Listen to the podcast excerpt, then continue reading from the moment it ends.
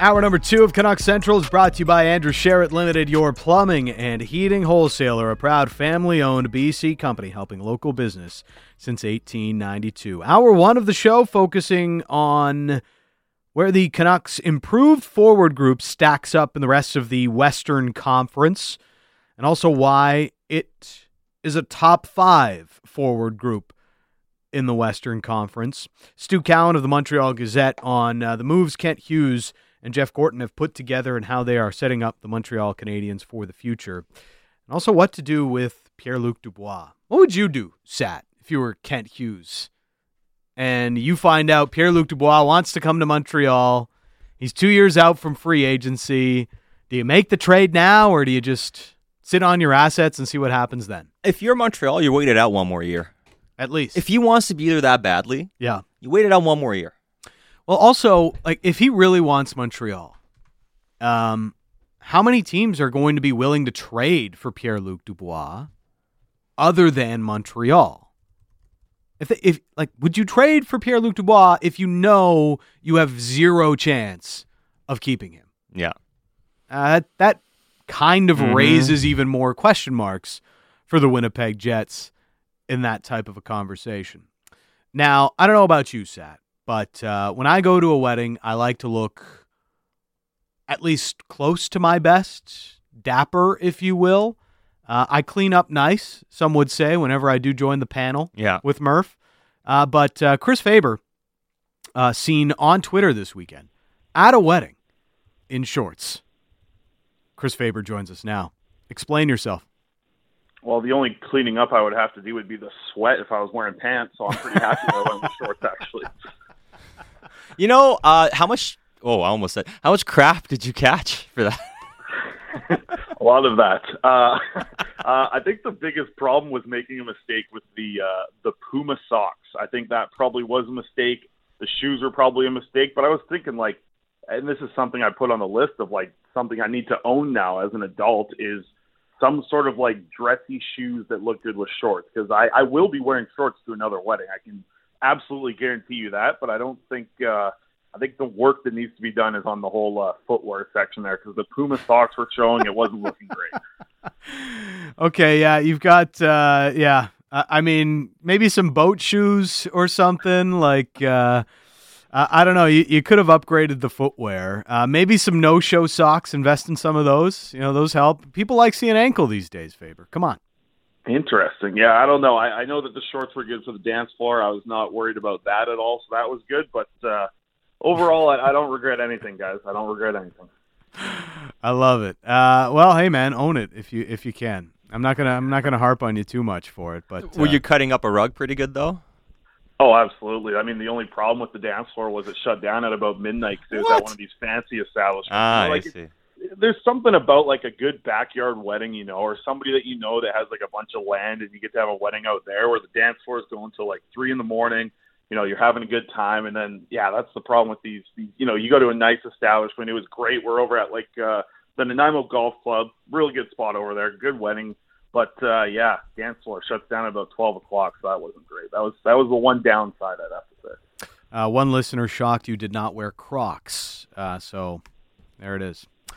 Well, they didn't see the shot of me after the dance floor. So. All right, so you were covering Dev Camp pretty much more than anybody else last week, Faber. What was your biggest takeaway from the week watching the Canucks' best prospects? Yeah, I think that one thing that I wanted to see, and it's only 4 days, but I think you can still take away, like, a player's consistency throughout those 4 days. And the big one for me was honestly watching RC Baines. I thought that through and through, like, you know, you're watching these players at development camp and you're kind of projecting what they're going to look like when they get to the pro level. And for Baines, I mean, he's going to be at the pro level pretty dang soon here. He's going to be out in Abbotsford this fall. And he was, to me, the guy that wasn't the best player every day of camp, but there was probably a day or two where he was kind of the guy that really caught my eye the most. And the good thing was that he was catching my eye for all good reasons. Like, he was consistent through and through. I loved the way that he received passes, was able to continue plays, looked good in all the drills, and then showed up in the scrimmage and was one of the players that I thought was, you know, physically a little bit stronger than everyone. And, you know, for him to be a little bit of an overager, you know, at like 21 years old, playing against some 18 and 19 year olds, you kind of hope that he could do that. But there was other players that you were kind of hoping with the older age that they were really going to stick out. And I just thought that Baines was one of the guys that really stepped up to the occasion. Like I watched him play against guys like, you know, Tristan Nielsen, Daniil Klimovich, or Alex Canuck-Leaper, like guys that played in the AHL last year, and there was no worries watching Baines go up against these guys. And there was actually, you know, optimism from watching how he was able to lean on these players and just look a little bit bigger and stronger and more consistent. Like, you know, I love Daniil Klimovich. I love the potential that he has, but you need to be consistent when you're firing shots. And, yeah, Daniil Klimovich rips a couple bar down here and there, and it's impressive when he does it. You just hope that there's more consistency there. With Baines, it just felt like, you know, every shot he took was hard. Every pass he made was on the dot. He was able to receive passes that were behind him in his feet, everything. I just thought that through the 4 days, like the guy that I give the A+ letter grade to is RC Baines throughout. So I'm excited to see what he can do in Abbotsford this year. Well, and you know, that's one of those things where can the Canucks get one of those guys that was at training camp this year that they signed to maybe play some games for them? And you know, whether that's a Gustafsson, whether that's Philip Johansson, whether that's, you know, a player like Nils Åman. From what you've seen, how big of a step would it be if those guys or one of those guys could actually play a handful of games at some point this season? Yep. I mean, it's free money, right? It's great. It's like when I woke up from the wedding and found that I still had $40 left in my back pocket. It was awesome. I like just looking at like Nils Åman's a great example of a player who, like, I wouldn't say that looking at all the guys from the development camp that he's like the number one guy to play NHL games next year. But if you're giving me like pretty good odds on it, like maybe, you know, 9-1 odds on Åman being the guy who plays an NHL game next year from that development camp. Like I'd probably take that. I thought he's a, you know, big body, can play center. He's really fast. And like that really stuck out in the development camp throughout the drills. I thought that his game was a little, almost reckless at points. And I think that might be something that could maybe help him if he wants to get to the NHL level. When we talked to Patrick Alvin, we knew that he was, you know, happy that Åman could play some center as well. And I know that getting an opportunity to play the World Championships had to be big for him. And you look at it and it's like, you know, he wasn't in the top 100 for scoring in the SHL. You look at Linus Karlsson, he was 9th in scoring in the SHL last year. He's a guy who doesn't get to play one game at the World Championships, even though he was on the roster for Sweden, when Nils Åman's a guy who's out there killing penalties, playing in every game of the World Championships. So there's something about his game that fits into a lineup, specifically in a bottom six role. And I don't think that we're going to see Linus Karlsson hop in and play top six NHL minutes this year. I'm curious to see who they kind of want to run more on a fourth line. In my eyes, it would probably be Nils Åman more than it would be Linus Karlsson. So I really liked Almond's game. I think he was a nice little pickup there. There's a lot to like about the size and the speed in his game. And if he's willing to go to the AHL, and we didn't really get a firm answer from him if that's exactly what he wants to do. I think he wants to come here and work as hard as he can to, you know, battle against guys like Will Lockwood and Dakota Joshua for a chance to be able to play on that fourth line. It'll be interesting to see what happens if he doesn't end up making the NHL out of camp, and I think that's probably the direction that we're going to see this play out. But I'd love to see him go down to the AHL and just work hard in the AHL, because I think that there could be some NHL opportunities for him as soon as next year.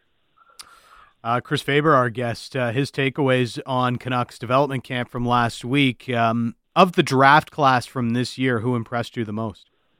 Yeah, I mean, the top two guys were excellent. You know, I was on a flight over from Montreal with Elias Pettersson and Jonathan Lekkerimäki. I think with Lekkerimäki, it's like, you know, there's going to be a process here. I know I've seen a lot of people get really excited about, you know, oh, if he rips it up in the Allsvenskan next year, he'll be over in the NHL in no time. But this is a guy who needs a little bit of time to get to that level. Like you could clearly see he was, you know, smaller than a lot of guys out there on the ice. He was a player that's going to need some time to kind of mature into his adult body a little bit. But still, like that being said, when you have a release that looks, you know, better than a guy like Daniil Klimovich, who's a big, strong player, like Lekkerimäki, the puck just explodes off of his stick, whether it be a one-timer or a wrist shot.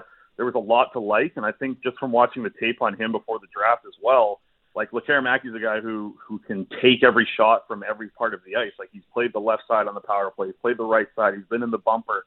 He's a player that doesn't need like a perfect pass to get a shot off, and I really like what he's going to be able to do. I think next year is going to be fun to follow him in the Allsvenskan. He's going to get a lot of minutes, and from what we've kind of heard from conversations with Mikael Samuelsson, like They're going to have a really exciting young line out there in the Allsvenskan of those kids from this draft class playing together.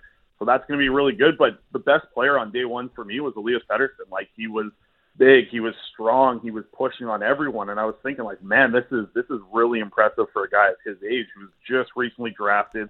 Like, you know, like I said, I was on the flight with him. He was traveling a day before development camp. And for him to come up and show so well on the Monday, it was great to see. It was unfortunate that he went into the boards real hard, kind of banged up his knee, but, you know, tough kid, ends up getting out there on Thursday for the scrimmage, scores a goal. But, he, you know, if you were out there or you saw clips from the scrimmage, that wasn't the Elias Pettersson that we saw on Monday. Like, he was not at 100% for sure in the scrimmage. Skating-wise, he looked really good on Monday. On Thursday, not so much the same. You could tell that knee was bugging him a little bit, but you know, Pedersen's a guy who's kind of shot up my rankings a little bit on who to watch for prospects this fall for sure. I really liked a lot of the raw talent and just strength that he has for such a young guy. Now, on the back end, one player that has been talked about a lot over the past year after he was drafted last year in the fifth round was Jonathan Myrenberg, the right side defenseman. Had a very solid, draft plus one season. Had a chance to watch him a little bit here. What did you make of the progress he's made and how he showed at development camp? Yeah, you know what? I thought he was the best defenseman throughout the 4 days. I think that speaking with guys like Ryan Johnson and Mikael Samuelsson, they're excited for the development that he's doing. Like you mentioned it, he was drafted last year's draft. He's 19 years old right now. And to me, like just seeing him on the ice, the way he views the ice, the way he moves for a 6'2" right shot defenseman, he's absolutely a guy to watch. And from some of the people that I spoke to who watched a little bit more of him in the SHL than I did, like they were really high on him being able to, fit in as kind of a defensive defenseman in an SHL role where he had a couple games where he was up like 17, 18, 19 minutes, but mostly sitting around 10 minutes or so. And when I got a chance to chat with him, it was kind of like he didn't really know what type of player that they wanted him to be. Like you see some offensive talent in his game, but the thing that I liked when they drafted him was he's a defensive defenseman first, right? And I think that's really good. And if you're looking at kind of the profile that the Vancouver Canucks need in their prospect system, being able to be a defensive defenseman on the right side is a massive hole that this team needs to fill. So if they're able to, get Mikael Samuelsson out there working with him a lot, being able to have every piece of help that he needs over there for his development, it's going to be massive. And like I said, I think he was the best defenseman at this camp. And to see that as a 19-year-old, it was damn impressive. And, like, his body as well. I know he mentioned to me that he's added about 10 to 20 pounds, and a lot of that being muscle. So he showed up there as a skinny kid, and he's really kind of beefed up. And he looks big out there. Like, I know you guys got an opportunity to see him a little bit. Like, he's a big-bodied guy, and on the right side, that's a big upside for the Vancouver Canucks and their prospects. Well, like, he's creeping into kind of my top five right now as I'm putting together the rankings right now at Canucks Army. Aidan McDonough. Is he still as impressive as what we've seen through his college days at Northeastern? Yeah, most definitely. I think he's a guy who's continued to improve every single year. He was one of the top scorers in the NCAA last year. I think the expectations for him this year, though they're in my eyes they're sky high. Like this is a guy who should be competing for the Hobey Baker as the best player in the NCAA this year. He should be in the top five for scoring. I wouldn't be shocked to see him compete for the top scoring player in the NCAA this year. And the skating looks strong. Like I think that the work that he's been able to put in with his skating coach back home, as well as from what I heard from talking to him, that he's able to get some Zoom calls with Mackenzie Braid, who's the skating coach out there in Abbotsford, and I think was doing an excellent job with the prospects throughout the camp. To hear that he's had some Zoom calls with him and working a lot of different things, you could see that the stride that a lot of people worried about when McDonough was in his early years at Northeastern has, I wouldn't say completely disappeared, because I think that there's still a little bit of acceleration and agility that you want to see there. But when he gets going and he's at a full speed, like he's a big body coming down the wing, powerful stride. And obviously the strong thing with McDonough is his shot. And that was showcased throughout. You could see it in all the drills. You could see it in the game, scoring a couple of goals in the scrimmage there. I mean, when the puck's on his stick in the dangerous part of the ice, like he doesn't miss often. He's got a real good pop to his shot. It just feels like there's a heaviness that a lot of people like to talk about with a good shot. Like his shot can hit a goaltender and still go in. So I was really impressed with him. We'll see what happens as the season goes on with him. He told us that he wants to sign with the Canucks at the end of his season, and we'll see how that goes. And if that's going to be the opportunity for him, I think he'll be a guy that Abbotsford will be really excited to get at the end of March or early April. Now, as far as the kids that were drafted in this past year's draft, what stood out to you from what you saw? Yeah, you know what? A name that I also really liked at camp was Damon Gardner. I thought he was, you know, a very raw talent that the Canucks were able to take a swing on in the fourth round. He was big, strong. It's too bad that he's not coming here to play with Chilliwack. That would have been nice to just do the little drive out there and see him play a lot. But I think some people might have worried a little bit because he's not being able to jump right into NCAA hockey. But just to see the raw talent that he had, a year in the USHL might be something that's good for him to kind of gain confidence after he wasn't able to really showcase his ability that much in the USHL. Like, he obviously ripped up high school hockey when he was playing there, but I think a year in the USHL will be good. If you want to see a player that's, you know, at that level and a drafted player be able to jump into the NCAA, but a year in the USHL I think might be a good transition year for him because he only got to play, I think, you know, a dozen games or so last year in some playoffs. So for him to jump right into the USHL and be relied upon to be a top guy is going to be big. But man, like, he, you know, he skates really well. He's a big 6'4" center who, you know, play the wing as well. So keeping an eye on him for sure. And I know that I don't really care too much for the goaltenders, but Quads was telling me that Ty Young was pretty damn impressive with kind of his mindset towards just the way that he likes to work. And I think this is something that you can clearly see, like, the goaltenders that get drafted by the Vancouver Canucks, there's an absolute fingerprint of Ian Clark all over them.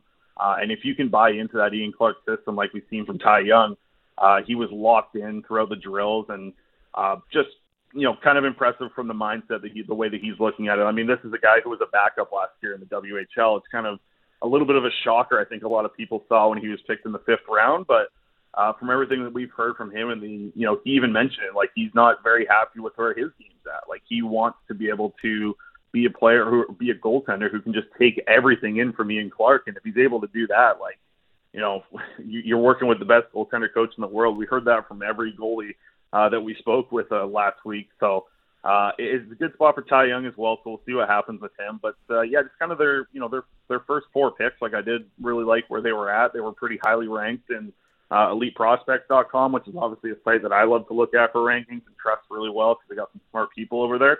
But all in all, yeah, I think decent draft. I wasn't blown away by it. They didn't really have any absolute steals, but Lekkerimäki at 15 is great for the team, and it's, you know, he's instantly the number one prospect now for the Canucks. This might be a weird one to let you go on, but you know, the new infrastructure of coaching in place, like, how would you rate Henrik, Daniil Sedin, also Mikael Samuelsson and Mike Komisarek for what they put together as the dev camp leaders? Yeah, I mean, I thought they were great. I thought that their skills coach Yogi out there was great as well. He was running a lot of the drills. But to see, you know, Mike Komisarek be a guy who was working with defensemen before and after practice, spending a lot of time with them in their drills, just having the Sedins, you know, hit you with softer passes throughout drills, I know that's great. And just, I think specifically, I think they had 10 players from Sweden at this camp, and every single time you brought up, like, how has the coaching been, I'm pretty sure that, you know, 9 out of the 10 probably brought up that it's incredible to be coached by Hall of Famers in Daniil and Henrik Sedin. And then the other guys, like, you know, I think it's been a tough time for a lot of teams in the NHL to have good communication with their European prospects. I think the Canucks have also been in the kind of weaker parts of that and being able to engage with their European prospects as well as have development camps and things like this in the past. But adding Samuelson's huge. Like, I talked about this the other day. I was thinking, like, think about Lucas Forsell, who played in the SHL last year, had a good season.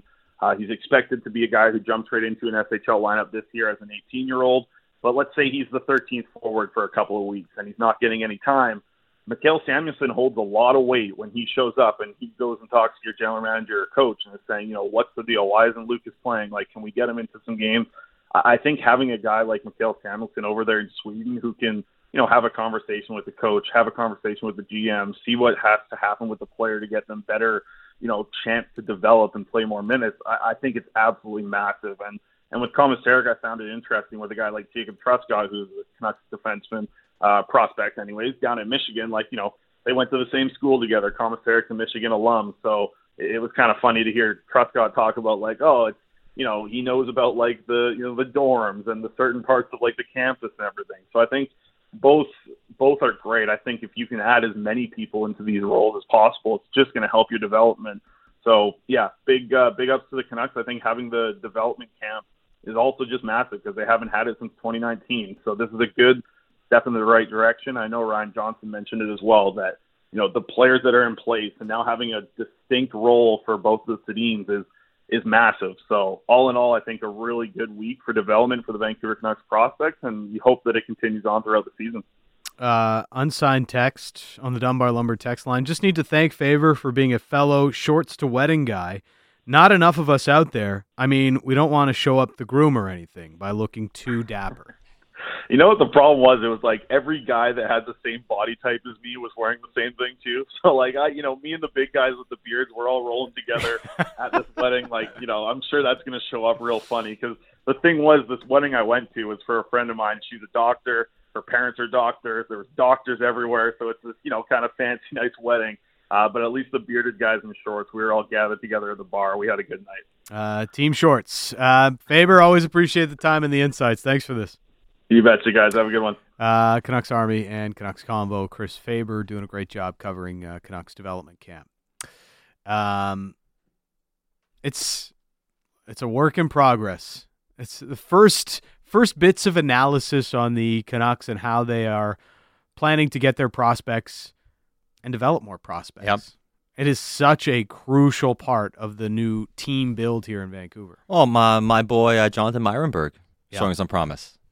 Where have I heard that before, Sat? On Canuck Central.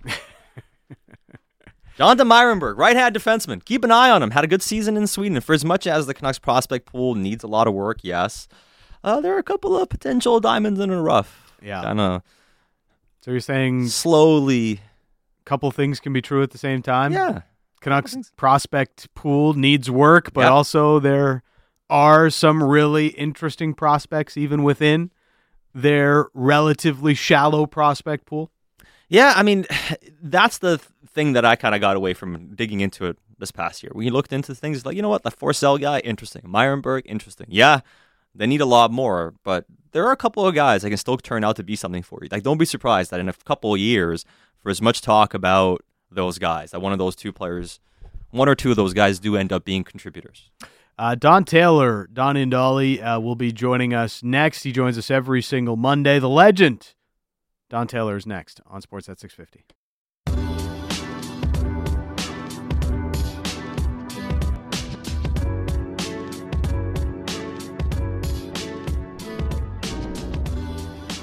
Vance the Insulator on the Dunbar Lumber text line asking, are you guys on at this time for good now? No, but this week we are. 9 to noon, Monday through Thursday. Friday we're on 2 to 4. Sat and I putting our final Canucks Central shows together here on Monday and Tuesday. I'm off on Wednesday, emceeing the Blue Jays Challenger Baseball Golf Tournament with Pat Borders, Troy Stetcher, and others. And then, Sat, you are off for a little vacay, well-earned vacay after Wednesday. Yeah, man.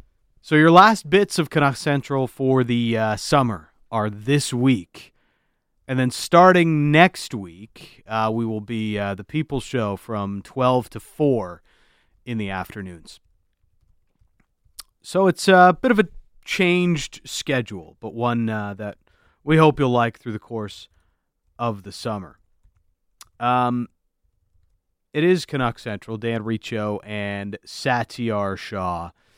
Still a lot that we wonder about with the Vancouver Canucks and what is going to happen next. But obviously, JT Miller discussions continue to dominate the day. Whether it's what it looks like with him in the lineup next year, how they would navigate a new contract like we talked about on Friday, or what a trade package should look like, which Sat is once again fighting over with on Twitter about with some of our listeners, Abu, who is a big Philip Hedel fan. The JT Miller discussions never really end, do they, Sat? No, they don't. I mean, because it's still that big question for this team heading into next season. Is he going to be signed, unsigned? What's going to happen with his future? One way or another, there needs to be some resolution. And until that happens, the questions are going to be posed and talked about. And that question was posed by Donnie and Dolly to the president, Jim Rutherford, on Friday. And drew a bit of an exchange that got everybody excited on Friday, Donnie. It's Don Taylor joining us here on Canuck Central. That exchange with you and Rutherford was something to see. Yeah, it was. Of course, Rick was involved too, but it was. Yeah, it was. It's funny that I think a lot of people liked it. They liked him firing back at us. It was shades of Brian Burke, but I always kind of got the feeling even. He's been around forever. I remember Jim Rutherford as a goaltender with one of the great masks in NHL history, with the wings above the eyes, when he played for Detroit. But I can't say I really knew a lot about him, but I kind of got the idea when he first got here that he had some edge and some fire. I don't think you'd last that long in the National Hockey League without that, in both capacities, as a player and an executive. And he sure showed that on Friday. But I mean, he knows the market. I mean, it's passionate, and he asked the question about impatience. Now I'll stick by with what I said. Mm-hmm. It's been 1970. And for people, and no cups, two riots, a lot of disappointment, right? And some moments that I'd say the infamous moments outnumber the famous moments. And I think he knows that. And even for people who are younger, if you were born in 1990 or 90, there's still a lot of pain there.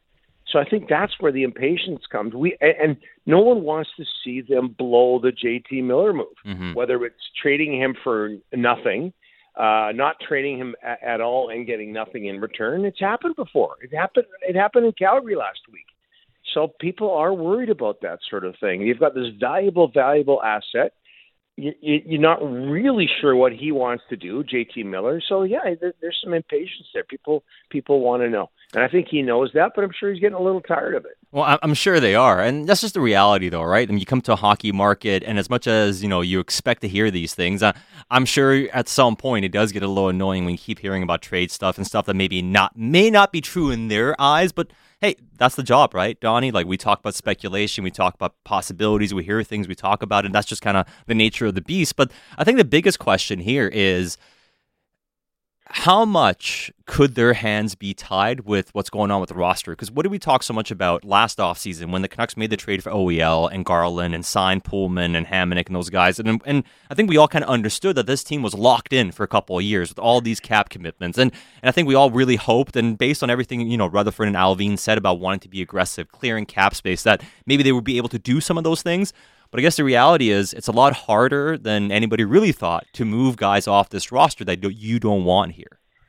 Yeah, and I think, too, when you think about the other National Hockey League GMs, they probably want Miller, too, but they wouldn't mind waiting when maybe he's down to his last pressure point, and that would be next trade deadline. And so, what could you get Miller for then? Or... the other pressure point is when it's next summer and he just leaves. So they're not stupid either. And look, whatever happens with JT Miller, some of the blame is going to, if it ends up negative, some of the blame is going to go to the previous regime.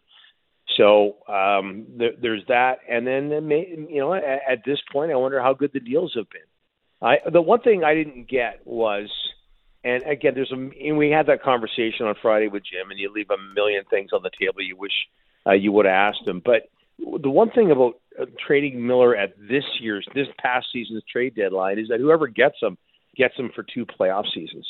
And I just think that would have been at the point where he might have been at his highest value, and it went by the board. So I do wonder about that.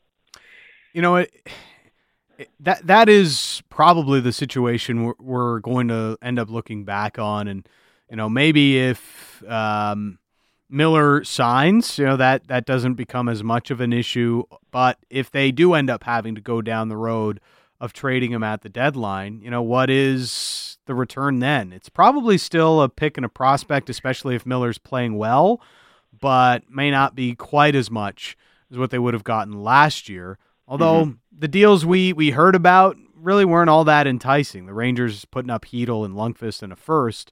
It's nice, but is it really all that much to get you to move off of the player that's kind of carrying you and willing you into a playoff conversation again? I mean, that's kind of it, Donnie, is this team is just wanting to contend at all times. And it was just they made a decision they weren't going to give up on, or they weren't going to give up on the players who fought themselves back into a playoff conversation last year. And you wonder if that's going to happen next year. And I think that's the big worry with Canucks fans. You know, what if they're a point out of a playoff spot, but probably wouldn't make much playoff noise? And that's another thing we left on the table on Friday. I wish we would have asked them that as well. But, you know, what if you're in a playoff spot, just clinging on to a playoff spot? And Francesco says, hey, look, I need some playoff revenue. I haven't had any, you know, in a long, long time, since 2015, really, because 2020 was in the bubble.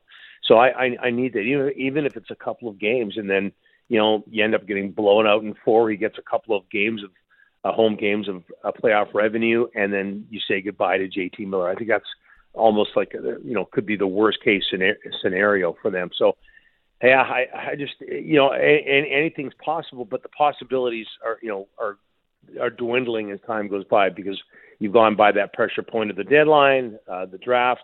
We'll see what happens from here, but it is fascinating. I think, you know, I wonder, guys, like, are we looking down the wrong tunnel here? I mean, everybody's talking about trading him, and I get that. And he's a valuable asset. He's going to be a UFA, but are we looking down the wrong tunnel, and that maybe we should be looking at the other side of things? And maybe they're very serious about re-signing him, but there's, you know, like Sad said, there's just not a lot of cap room there. So you wonder how that could be done. Well, and that's the big thing. But I do think, you know, what you just talked about, the desire to sign him, and something we talked about a lot on this show over the past 6 or 7 months, has been a lot stronger than some of the trade rumors would suggest, right? Because, yeah, the trade rumors have been out there, but all along, Donnie, and when you look at what's happened and how everything has unfolded, it really does show that they have a real strong desire to keep him if possible. They won't pay him whatever he wants, and it's not going to be some stupid contract, I don't think. But it's very clear that the reason they're this patient with the offers and their situation is they still have a real strong desire to keep him if they can. Yeah, and you know, when you look at when Bruce Boudreau took over and you look at what happened after then, you know, maybe they're looking, they haven't said it, maybe they're looking at, you know, what happened, although, you know, Bruce's job was in peril there for a while. But you wonder if they think, well, look, this core stays together, and they have Bruce and with Mike Yeo and a different, you know, a set of assistants, that maybe they could do something. The danger there is that, you know, when you look at a past performance where you didn't quite get to where you want to get, but there was a lot of promise there. So let's focus in on that and re-sign JT Miller, and everything will be fine, because look at how good they were for those 50 plus games under Bruce Boudreau. The problem with that is that you look back to what happened this past season, and Jim Benning and company were looking at the 2020 bubble, and they thought that there was so much promise there. We build on that, we're going to have a really good team. Well, that didn't work out, and everybody got fired. I just, you know, if they do re-sign Miller, that means they're looking at a now team, and I just don't think they're there yet. I think the focus, and we haven't had that word, you know, thrown around enough with this organization. I think the focus should be the Stanley Cup, the future, getting cap room, getting prospects, and that's where JT Miller deals is the best thing to do. You know, the thing that kind of caught me about the exchange with Rutherford is, you know, 50 years of not winning, but, you know, from Rutherford's point of view, like, well, what's that got to do with me? I just got here, you know, and that's kind of the interesting contrast of how, you know, those who have lived it here in Vancouver for so long feel differently from what a new management team looks at when they come into this, Donnie. Yeah, and that's fair. That's fair for him to say that, but it's reality. And what does that come down to? It comes down to emotion. And it's not rational. You know, it's not necessarily reasonable. But there's a lot of emotion out there, you know, especially for people that have been around that long. And like I say, it's not even an old guy thing. It's not even my generation. It's the people that are younger. They've gone through a whole lot of pain.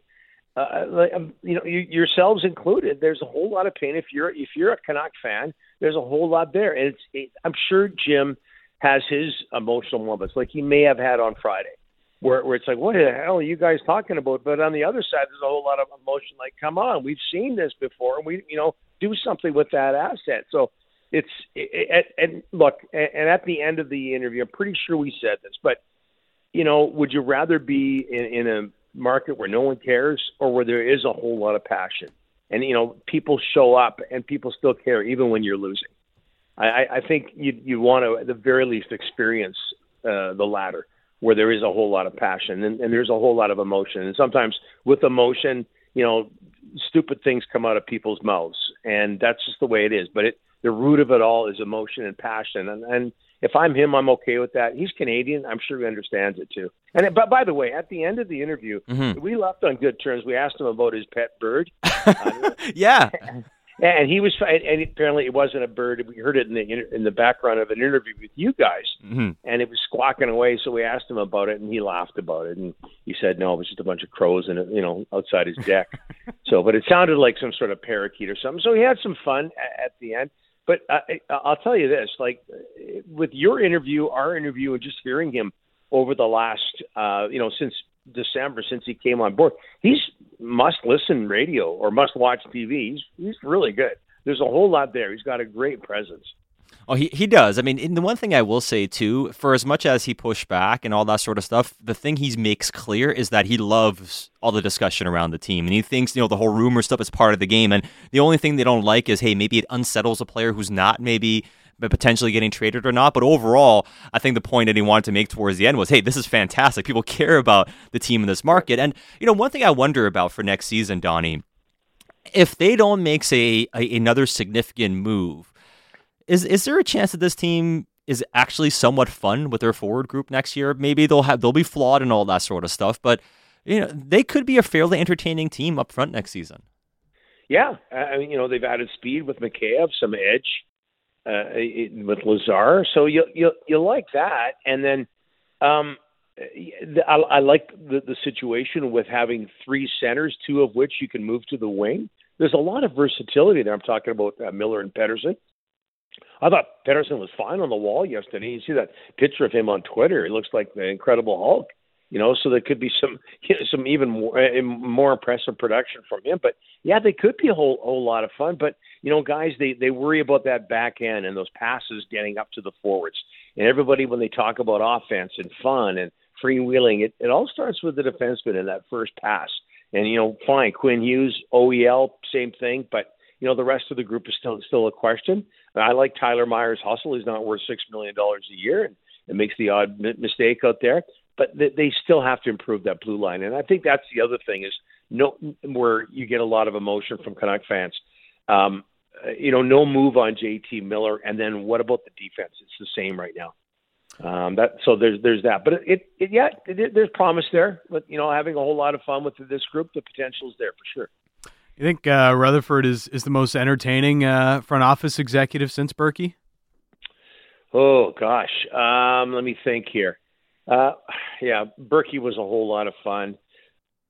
Mike Gillis, Mike liked to battle with the media. I will give him that. Yeah. You know, but there was, you know, he had this, you know, one tone to his voice. He never, you know, raised it or anything like that. He made it clear he wasn't a huge fan of the media, especially an ex-partner of mine on the radio. But I'm talking about Mojo. Yeah, I would think so. Jim Benning is the nicest. I remember him I covered him as a player. He's just a, you know, super nice guy. So yeah, you got to give it to Jim. He's got that presence. Like he's not the biggest guy in the world. He's not the, you know, youngest guy in the world certainly, but he's got a great energy and a great presence about him where I remember Ray Ferraro talking about how he didn't really know Pat Quinn that well, but whenever he saw him, he would say, you know what, I don't know much about him, but he's definitely in charge. And that's kind of the way I feel about Rutherford, where, you know, you might not know much about him. He's not the most imposing looking person in the world like Pat was, but you can just hearing him talk or even walk into a room, he's definitely the man in charge. And there's a personality there. It's pretty interesting. It is. Now, one other thing that I wonder about as we get through this offseason here, Donnie, is do we see something that we haven't anticipated yet? Is there anything that we could see as a surprise? And do we even consider anything potentially a surprise at this point when we've talked about essentially every single machination possible for this team? Okay, here I go. Because I took a lot of heat on this on Twitter, but he's still available. And I know he's coming off a $9 million a year contract, but is there any way they make room for a veteran right-handed defenseman who's seen better days? But I've talked about PK Subban. I threw that out there before free agency opened, and some people agreed with me. I know there's not a whole lot of room there, but I don't hear a lot of rumors about people clamoring to get PK Subban. They need help on the right side.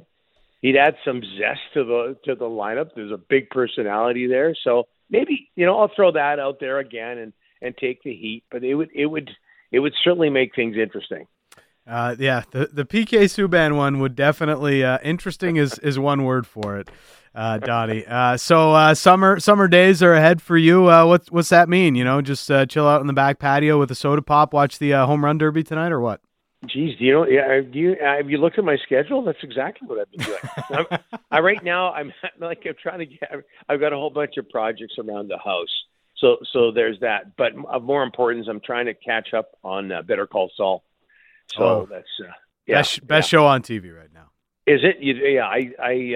I'm blown away with it. Like just for them to go back to back with Breaking Bad and then Better Call Saul, which I because of COVID the last two seasons 5, and I have to get 6 going here as well.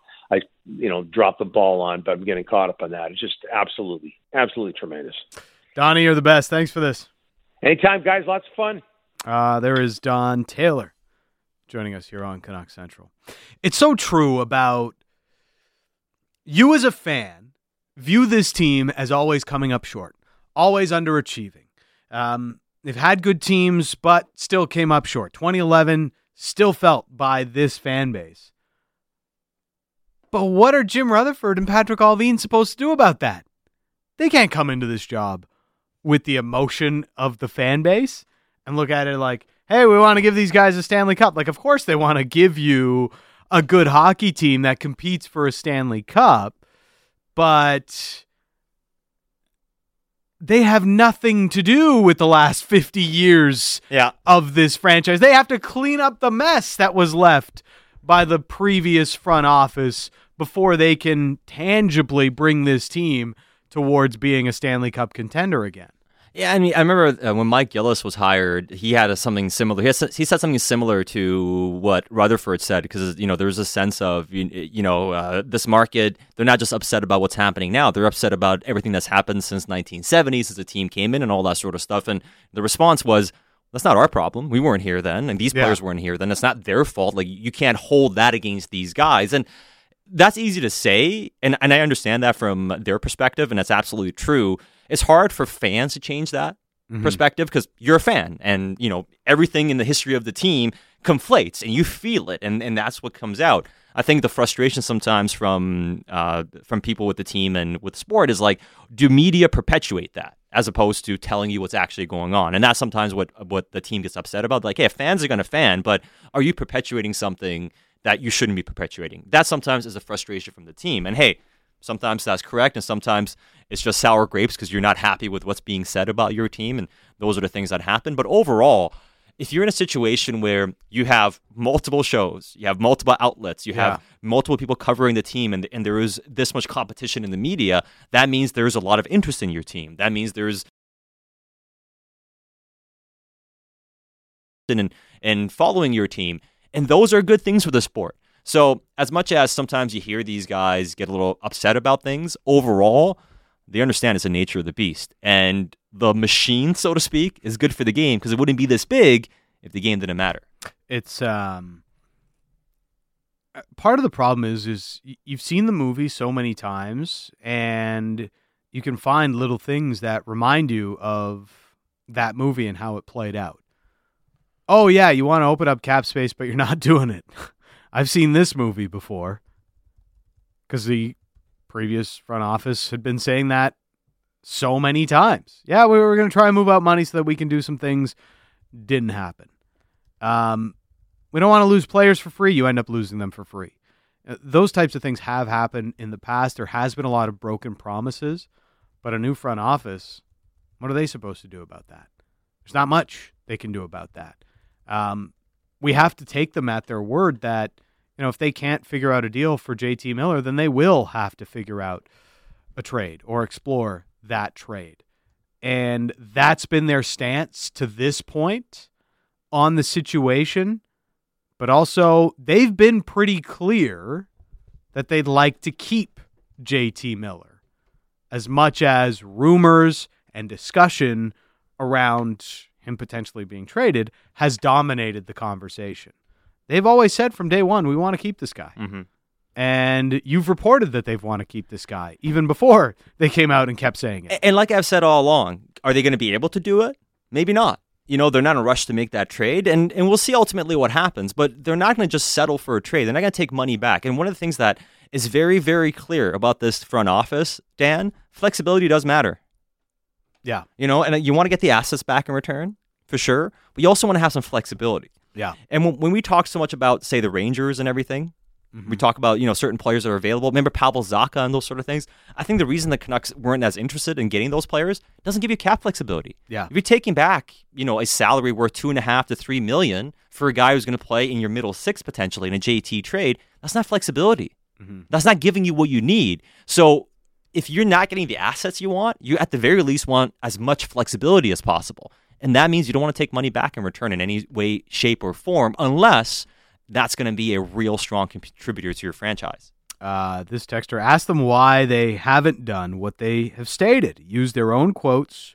What they have done is very incongruent with their stated goals. That's fair. Again, you know, they've said they want to open up cap space. They haven't done that. They've added, I believe it's $4 million net to their salary cap picture. So they haven't done it. Doesn't mean they haven't tried, number one, and it doesn't mean they won't. A lot of the players that we're talking about moving still have term. Guys like Myers, guys like Pedersen, other players on the roster, sometimes time and the ability of, or the fact that they get closer to expiring, make those contracts more desirable. The salary cap will continue to go up. That potentially helps. Yeah. The ability and the flexibility around the league for teams to take on that salary. Fact is, the Canucks were locked into this team, and that's part of why it's been so difficult to move some of these salaries. Like, I'm not happy that they haven't been able to open up some of that flexibility, Sat, but I also understand and view around the league how difficult it has been to move money and how it's only getting more difficult to move money the later you get into the offseason. Well, the money's being earmarked already. Yes. You know, and you start looking around the league, the teams that have cap flexibility, most of them aren't really good teams. And some teams that are decent, they have RFAs they got to pay. Yeah. And a team like Columbus, to pay a lot, they have to make moves. Other teams, to make things fit, they got to make moves. Yeah. Colorado wants to keep Kadri. They got to make moves. So even the teams that have a little bit of flexibility, they're looking to clear more to make the moves they want to make. So it's either make a move, make a trade maybe you don't like, or be a little bit more patient and hope that you can make that move down the road with some terms that are a little bit more palatable to you. I think that's how the situation has played out to a certain extent. Dan Riccio, Satyar Shah. Final hour of Canuck Central is next on Sportsnet 650.